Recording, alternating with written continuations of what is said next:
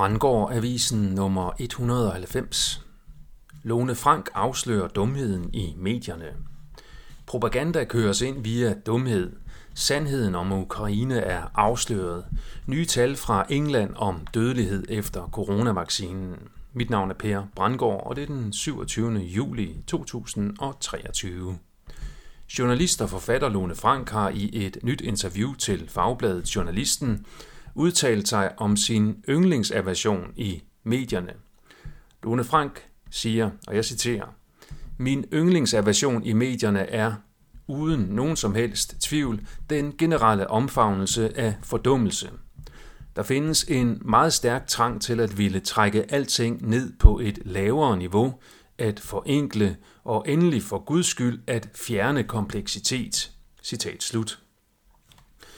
Lone Frank afslører efter min vurdering en central strategi i dansk propaganda, som netop er appel til den laveste intellektuelle fællesnævner, som for en veluddannet kvinde, der stadigvæk kan huske at bruge hjernen, som Lone Frank, naturligvis bliver opfattet som dumhed.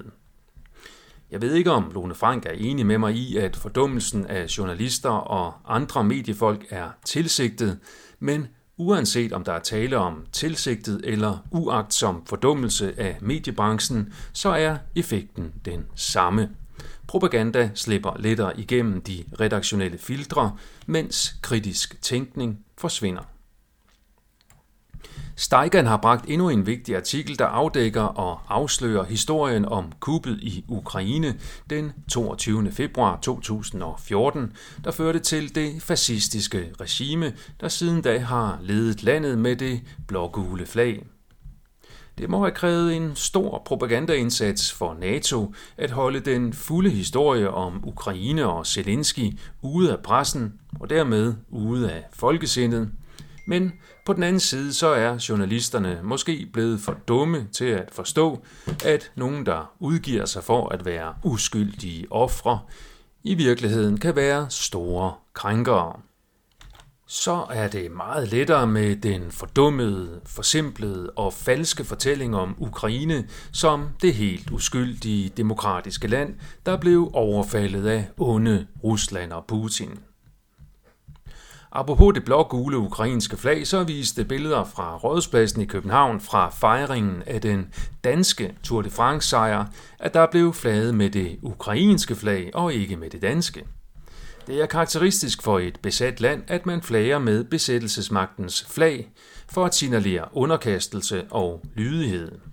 Danmark er efter min vurdering besat af den globale magt, som Ukraine symboliserer via sin falske offerstatus. Sådan forsøg på intellektuelle analyser af verdenssituationen bliver naturligvis mødt med beskyldninger om at være udtryk for antisemitisme eller konspirationsteorier.